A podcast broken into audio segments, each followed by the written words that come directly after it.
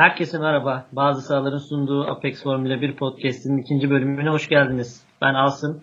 Yanımda Onur Tezoğlu ve Enes var. Hoş geldiniz. Nasılsınız? Merhaba, hoş bulduk. Hoş İyiyim, bulduk. Sen nasılsın? Ben de iyiyim, sağ ol. Enes, sen nasılsın? İyiyim, teşekkür edelim.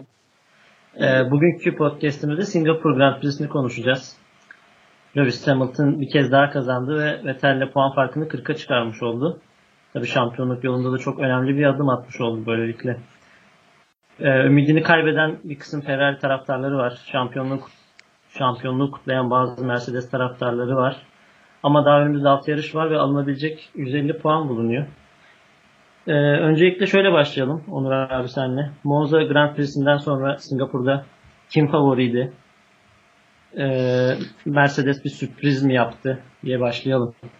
Bu sene yarışları değerlendirirken e, biz genellikle şöyle bir hata yapıyoruz. E, geçtiğimiz seneki e, tabloyu bu seneye e, bu seneyle kıyaslıyoruz. E, ve e, ortaya şöyle bir şey çıkıyor. Geçen sene neydi mesela? E, Ferrari'nin favori olduğu pistler vardı. Neydi onlar? Monaco, Macaristan, Singapur. Ki e, bu üç pistte de e, poli rahatlıkla e, Ferrari kazanmıştı. Yine aynı şekilde Mercedes'in favori olduğu pistler vardı. Mesela Monza, mesela Silverstone, mesela Suzuka gibi. Bunları da aynı şekilde Mercedes kolaylıkla en azından pollerini kazandı. Japonya'yı yanlış hatırlamıyorsam Red Bull kazanmıştı geçtiğimiz sene.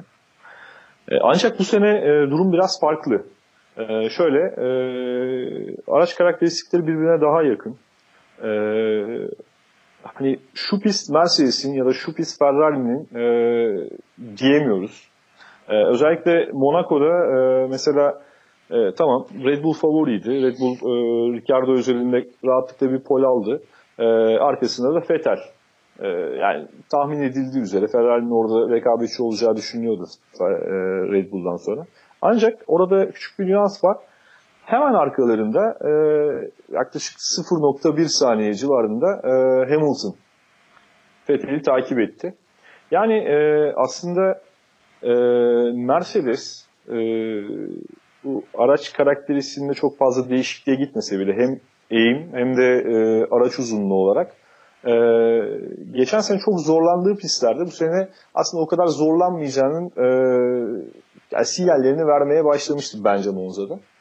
O yüzden Singapur'a gelirken ben Mercedes'in geçen hafta da konuştuk Asım, Mercedes'in iyi olabileceğini düşünmüştüm. Ama e, tabii ki bu, böyle bir tablo da beklemiyorduk.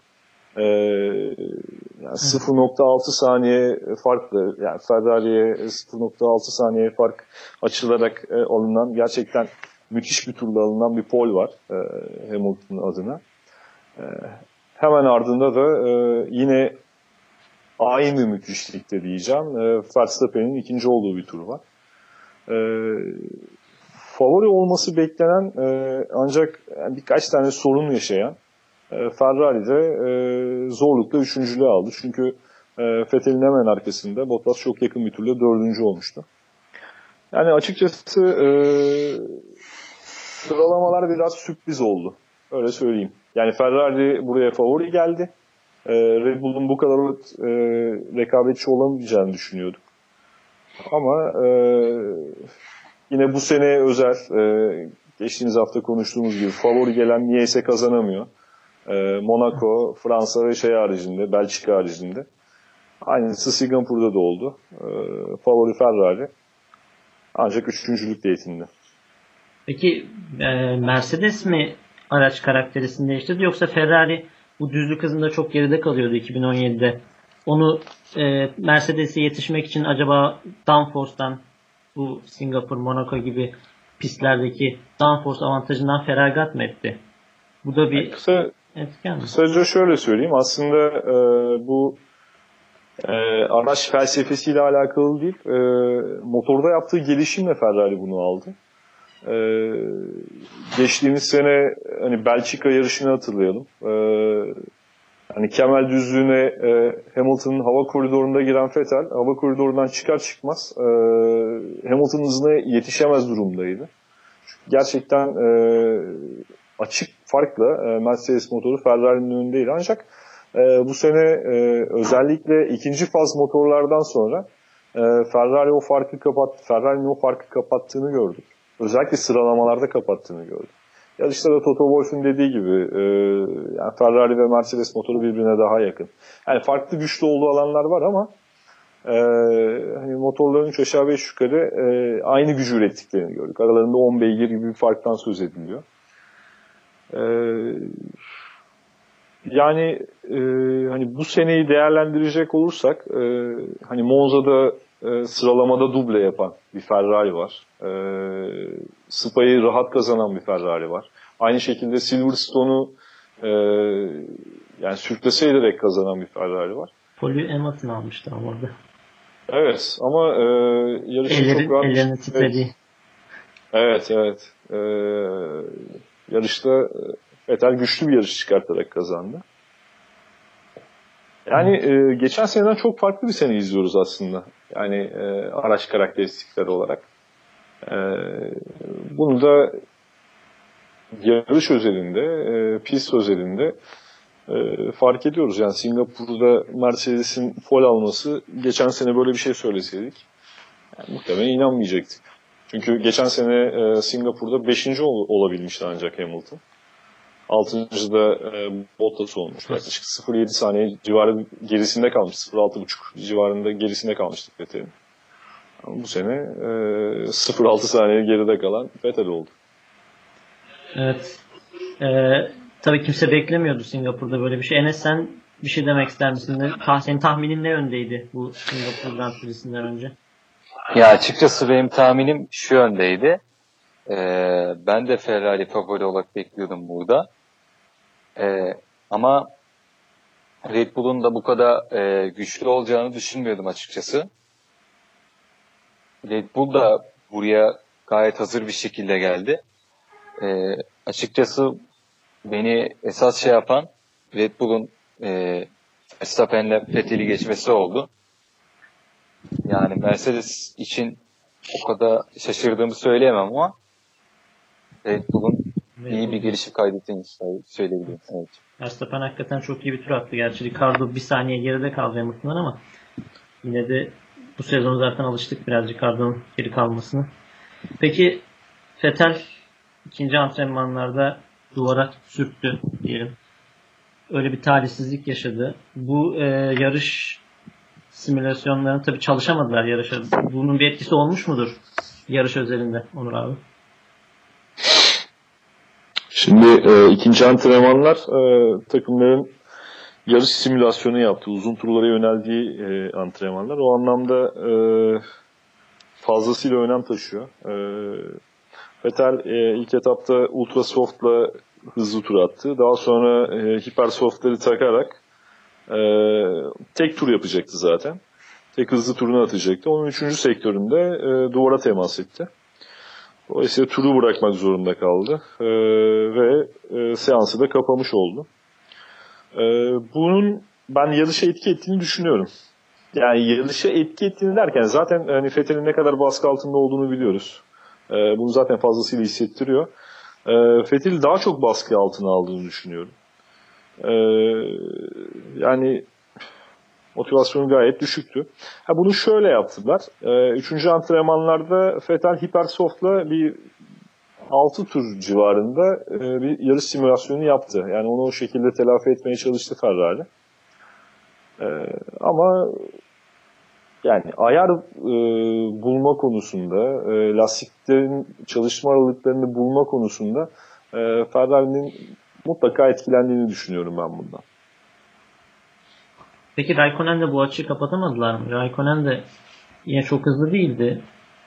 Hani tamam Vettel biraz ay- ayar sorunu yaşadığı geride kaldı ama Raikkonen de Bottas'ın arkasında kaldı. Özellikle sıralama turlarında. Başladığı gibi bitirdi yarışı da. Yani, yani burada... Raikkonen e, Monza'da pik yapmıştı zaten. Hani e, sezonun en yüksek performansını Monza'da gördük Raikkonen'den. İlk defa pole aldı. Ee, gerçekten yarış galibiyeti şansı vardı. Ee, ancak hani Singapur'daki performansı normal standart performansını gösterdi bence sezon içerisindeki. Ee, Raikkonen e, yani üç aşağı beş yukarı o noktalarda olan, yani aslında bakacak olursan yani Vettel'den e, sıfır nokta on üç saniye geride kaldı sıralamalarda. Yani as, e, Vettel'in o kadar güçlü olduğu pistte e, Raikkonen'in sıfır nokta on üç yaklaşması bile e, hem Vettel'in çok formda olmadığını hem de Raikkonen'in aslında çok da kötü tur atmadığını gösteriyor. E, öte yandan e, Bottas'a da çok yakın girdiler. Yani şöyle düşünmek lazım. Hani bardağın dolu tarafını görürsek en azından Ricciardo'nun arkasında kalmadı. Ee, ama yani standart performansını göstermiş oldu bence Raikkonen sıralamalarda. Peki. Yarışa geçelim o zaman. Yarışta e, Ferrari yani önce tabii kaza dolayısıyla güvenlik aracı girdi. O sırada Vettel Verstappen'i güzel bir atakla geçti. Fakat daha sonra Hamilton'a karşı bir şeyler yapmak isteyen Ferrari agresif bir strateji denedi. Erken bir pit stop. Bana göre çok yanlış bir şeydi. Yani Perez'in arkasında kal- kalması, hemen geçebileceğini tahmin ettiler muhtemelen ama Verstappen'e diğerini kaybetmiş oldu. Bunu nasıl değerlendiriyorsun? Evet. Bu kararı alması ben, gerekiyor muydu? Ben mi devam edeyim? E ne söylesin ilk? Tamam. E, açıkçası ben stratejinin agresifliğini yanlış bulduğumu söyleyemem. Fakat e, Vettel'i erken pite almaları ve e, soft yerine ultra soft takmaları e, yarışa önemli bir etkide bulundu. E, şöyle ki e, lastik dayandırmak dayandırarak gitmek zorunda kalmış oldu. Gerçi ona rağmen eee aslında lastik dağındırmayı başan, başardı ama e, dolayısıyla bunu yaptığı için okay. e, yavaş kalmış oldu. Yani ultra softlarla bile yaklaşık sıfır nokta beş saniye yavaştı Hamilton'dan yanlış görmediysem. Yani aslında stratejiye o kadar da yüklenmemek lazım. Araç yavaştı. Bu e, stratejiyle zaferi kaybettiklerini düşünmüyorum ama ikinciliği vermiş oldular Verstappen'e. Vettel aslında iyi bir start aldı. Ee, Verstappen'le yan yana geldi. İlk viraja e, bu kez sabırlı davranarak e, gerisinde çıktı. Aslında orada da atak yapabilirdi ama çok riskli olurdu. Özellikle Verstappen'in de e, ne kadar agresif olduğunu düşünecek olursak riskli olurdu. E, orada sabırlı davrandı Vettel. O kısa düzlükte iyi bir atakla Verstappen'i geride bıraktı. Ee, bu e, Vettel'in galibiyet umutları açısından çok kritik bir hamleydi. Ee, Hamilton'ın arkasına yerleşmesi. Ee, ancak e,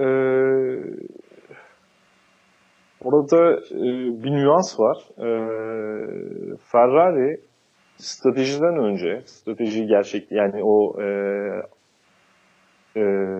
erken pit stop stratejisinden önce bir hata yaptı. O da şöyle. Hamilton telsizden on bir ya da on ikinci turda olması lazım. Lastiklerin daha bitmediğini söyledi. Ancak Ferrari stratejistleri bunu yanlış anlamışlar. Ve hemen akabinde Vettel'e telsizden Hamilton'ın lastikleri bitti diye bilgi verdiler.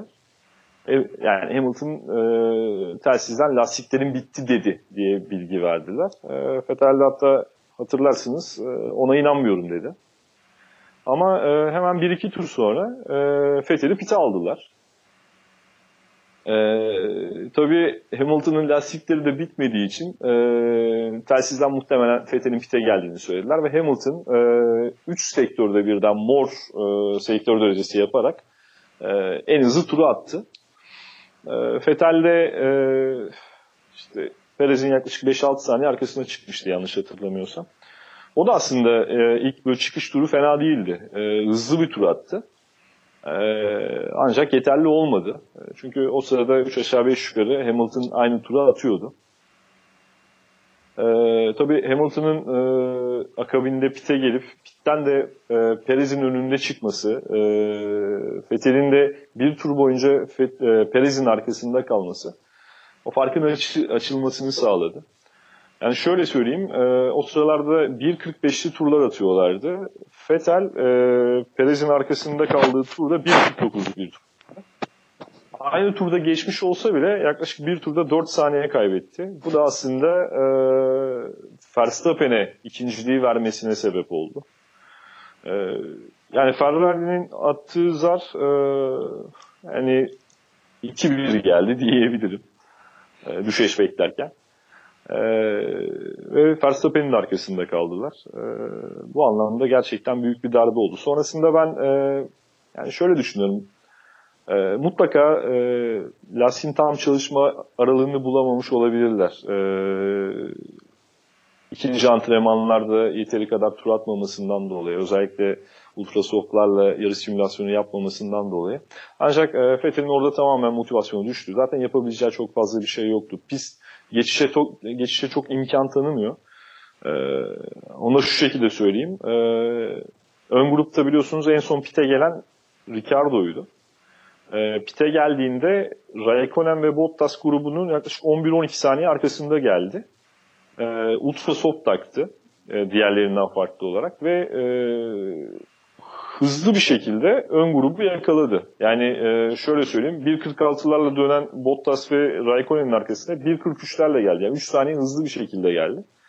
Ancak e, hani yarışta da biliyoruz, o üç saniyelik farka rağmen e, Ricciardo geçiş için e, bir imkan bulamadı.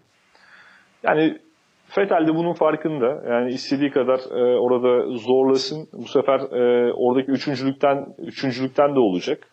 E, altıncı olma durumu söz konusu olabilirdi tekrar pite gelseydi. O da lastiklerini çok fazla üzmeden e, yarışı o şekilde bitirdi. Ben yani kendi fikrim pit stop'un çok yanlış olduğunu düşünüyorum. Yani en azından Perez'in önünde çıkacak kadar birkaç tur daha atıp, birkaç tur yetmezdi belki ama biraz daha turlayıp öyle gelebilir de, eğer ki Hamilton pite gelse öncesinde yine de ben Vettel'in önünde çıkabileceğini, yani çıkamasa bile yaklaşabileceğini düşünüyordum. Bu hamleyle Verstappen'in yerini kaybetmiş oldu.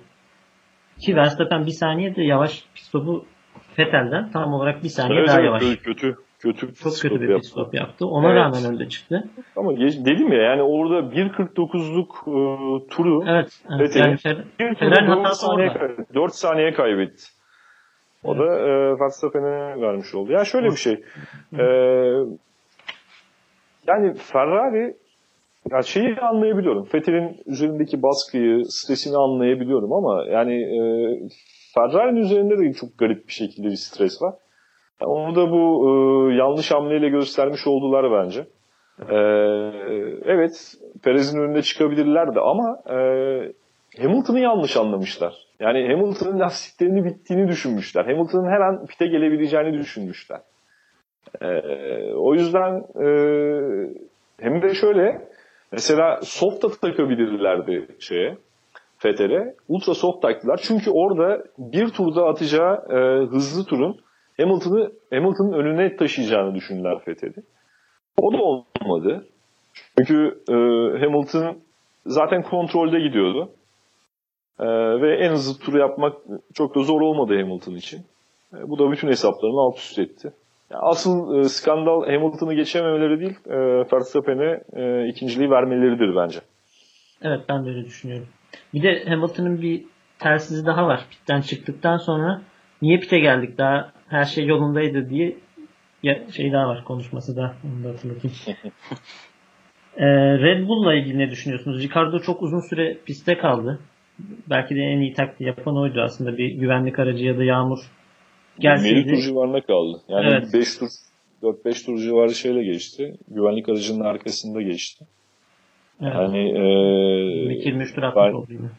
İkinci antrenmanlarda e, o hipersoftların ne kadar aşındığını gördükten sonra ben bu kadar e, beklemiyordum e, dayanmalarını. Ama yirmi yedi tur civarında girdi herhalde Ricardo. Evet, yirmi beş ile otuz arasında girdi, ben de öyle hatırlıyorum. Yani bir güvenlik aracı falan girseydi muhtemelen podyuma da çıkacaktı. Öyle bir. Hatta bir ara kaç damla yağmur yağdığı da söylendi. Onu da evet. beklediler. Yayına yansıdı. Evet. evet. Peki. E, ultra soft'la başlayan pilotların hepsi çok iyi yerde bitirdi. Özellikle McLaren pilotları ve Sauber pilotları. Bunlar Q üçe kalamayan pilotlar. Q üçe kalamamaları belki daha iyi oldu. Çünkü e, Perez, Grosjean, Hulkenberg, bunların hepsi başladıkları yere göre kötü bitirdiler aslında. İşte Alonso on birinci sıralama turlarında on birinci olmuştu. Sainz on iki, Leclerc on üç. Bunların hepsi yedi sekiz dokuz bitirdiler. Aslında ön tarafta da işte Ferrari denedi onu. Q iki'de bir ultrasoft takabilse. O şeyden de kaynaklanıyor. O şeyden de kaynaklanıyor aslında. Ee, hani Force India'nın kaza yapmasından da kaynaklanıyor. Evet. Ama e, evet, ultrasoft'la başlamak bence de doğruydu. Mesela Perez, daha iyi bir stratejiydi. Erken pite geldikleri için o arka trafiğe takıldılar. Perez ve Grosjean özellikle. Perez Sirotkin'e kaç tur kovaladı. Grosjean Hartley'in arkasında kaldı uzun süre. O yüzden ultrasoftlar, ultrasoft'la başlayanlar daha büyük bir avantajı vardı. O yüzden hani tebrik etmek gerekir mi bilmiyorum ama. Ya o da... zaman şeye dönelim. E, sıralamalara dönelim. E, sıralamalarda Ferrari e, ikinci seansta ultrasoft'la Ee, üçüncü seansa geçmeye çalıştı. Ki e, Mercedes bunu e, birinci seansta yapmaya çalışmıştı. Hatta neredeyse Hamilton elenecekti. Ona rağmen e, risk alarak e, ultrasoftlarla tur attılar. Çünkü ultrasoftla hipersoft arasında çok fazla fark var. Yaklaşık iki saniyeye yakın bir fark vardı. E, Vettel yani turun yetmeyeceğini anlayıp tekrardan hem Raikkonen'i hem Vettel'i çağırdılar. Vettel eğer bunun yarışta bize bir şey kazandıracağını düşünüyorsanız ben yarım e, yarım saniye daha hızlı tur atabilirim ultrasoftlarla dedi. Yani onu söyledim. Aslında tabii ki çok büyük riskti. Belki e, hani elenebilirdi veya startta yer kaybedebilirdi. Ama bunu e, başarabilmiş olsalardı o zaman yarışı kazanmak için ciddi şansları olur diye düşünüyorum. Evet, çünkü Hamilton zaten bu hafta sonu çok erişilmezdi yani. Yarış boyunca tek tehdidi trafikteki Verstappen'di. O da birkaç saniye sürdü zaten. Onun şey ya, ya biraz da biraz da pistle alakalı. Ya yine de yani Mercedes, evet. Mercedes kontrol altında tutmayı başardı. Şey. Peki şey nasıl? Yani Bottas niye bu kadar yavaş kaldı? Bottas Bottas, evet, ben de şaşırdım. Aslında ilk yani. Kadar iyiydi yani, o da bir iki saniyeyle kovalıyordu.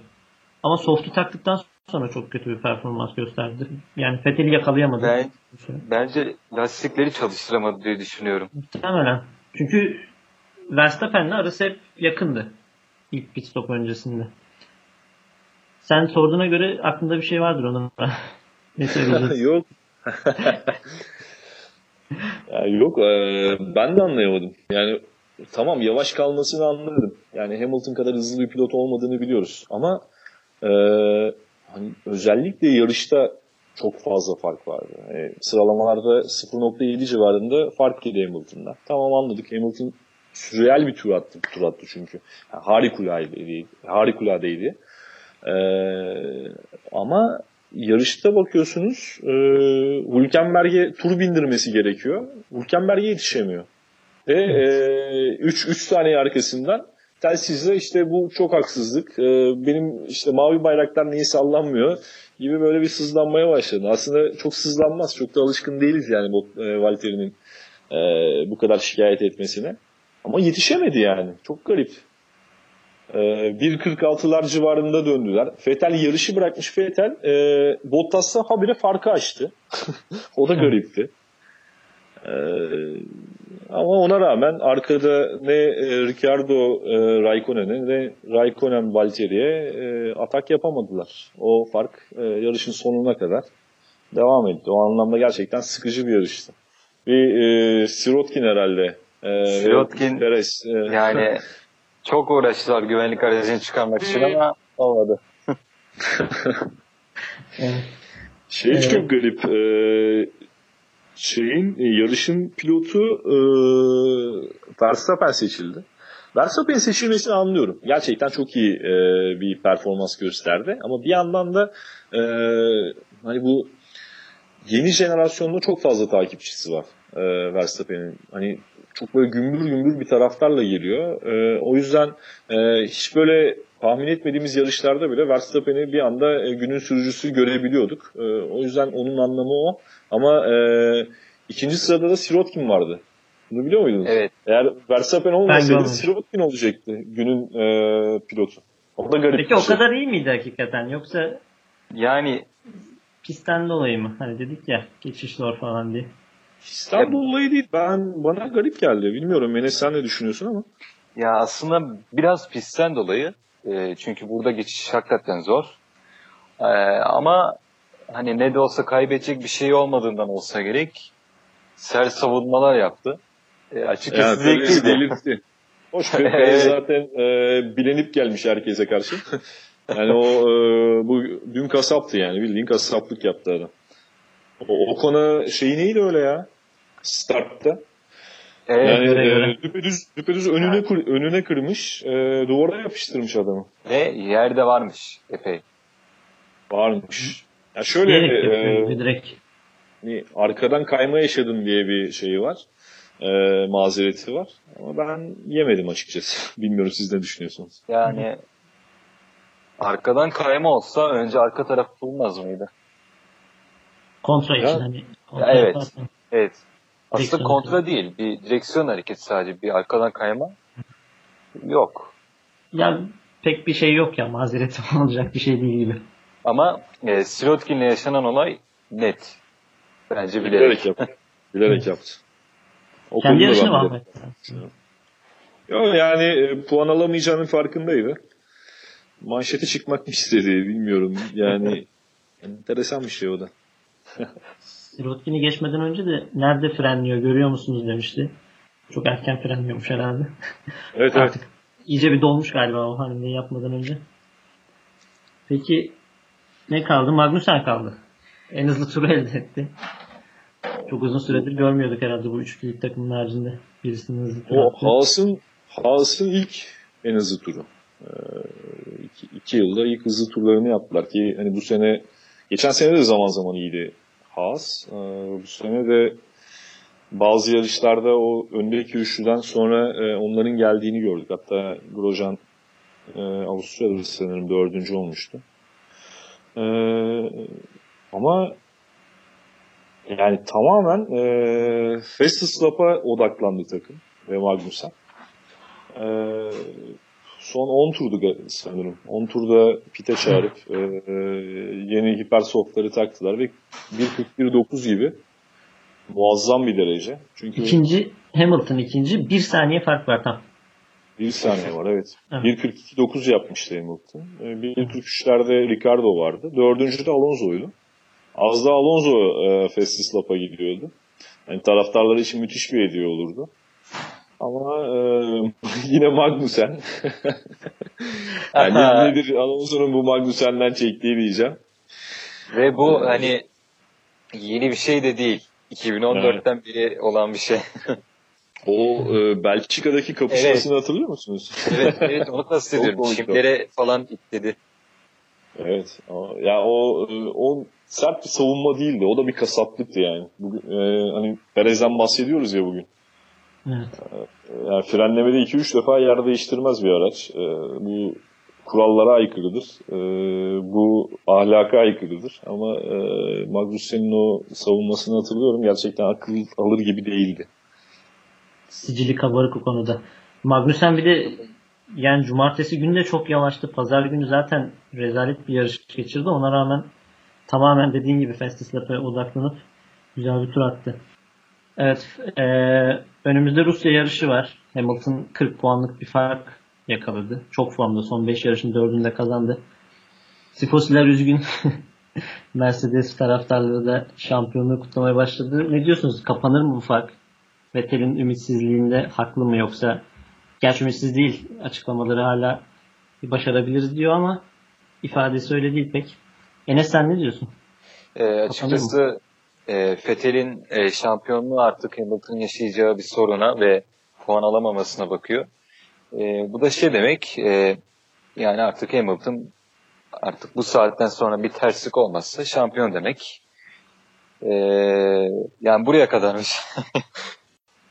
Bundan sonra kolay kolay döneceğini düşünmüyorum. Çünkü hem Hamilton'ın puan alamaması ve Vettel'in kalan tüm yarışları kazanması lazım. E, ve gidişat Vettel'in motivasyonu üzerindeki baskıyla beraber düşündüğümüzde pek kazanacak gibi de durmuyor. Öyle. Onur abi.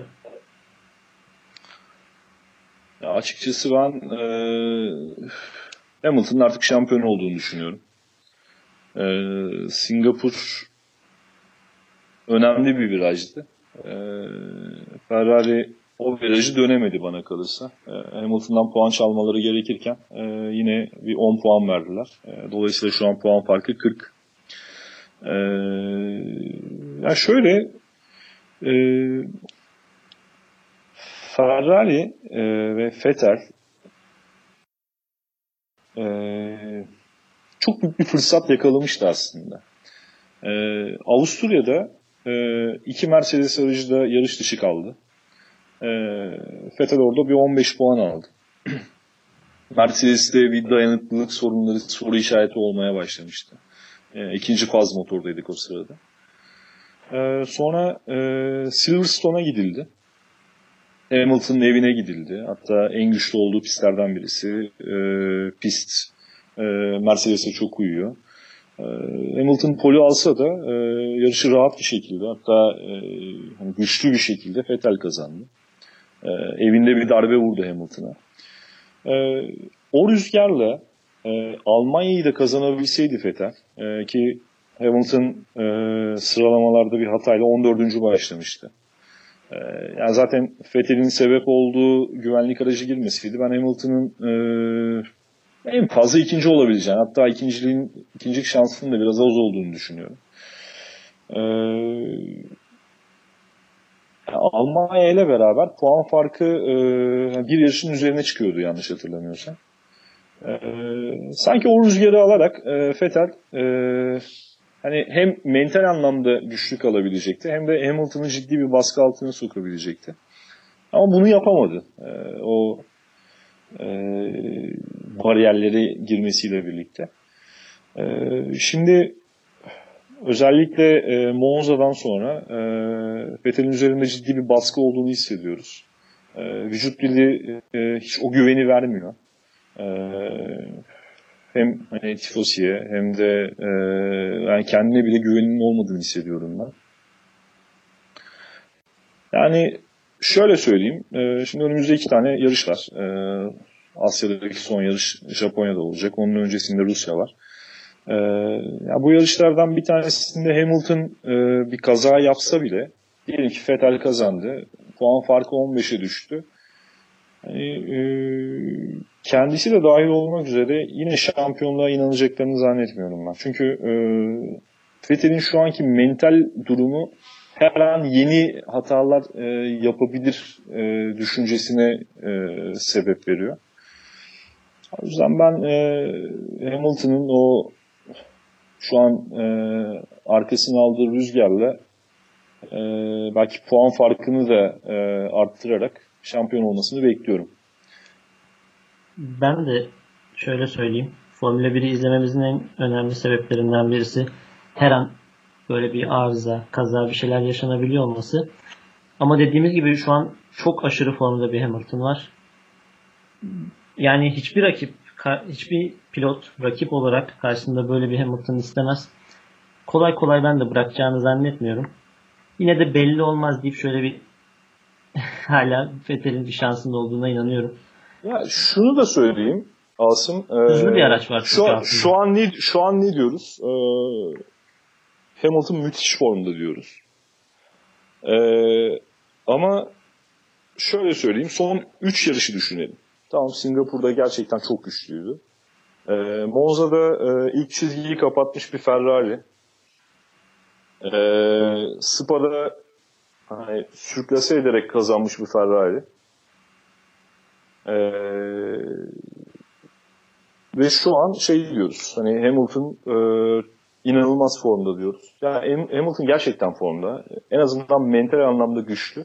Ama e, o şansı ve e, o gücü Vettel kendi eliyle Hamilton'a verdi. Ben o şekilde düşünüyorum. Çünkü e, dedim ya, yani Spa'yı rahat bir şekilde kazanıyorsun. Monza'da her şey e, cumartesi, hatta yani pazar günü starta kadar her şey yolunda. Birinci ve ikinci kalkıyorsun. Ama e, ilk turda yaptığın hatayla bir çuval inciri ziyan ediyorsun. Yani Vettel'in sayesindedir diye düşünüyorum ben. Hamilton'ın şu anki gücü de e, Vettel'in hatalarından aldığını düşünüyorum. Peki o zaman Apex'in ikinci bölümünün sonuna geldik. Çok teşekkür ediyorum Onur abi. Biz teşekkür ederiz. Biz teşekkür ederiz. Biz teşekkür ederiz. Hoşça kalın diyoruz. İnşallah Rusya'da tekrar görüşürüz.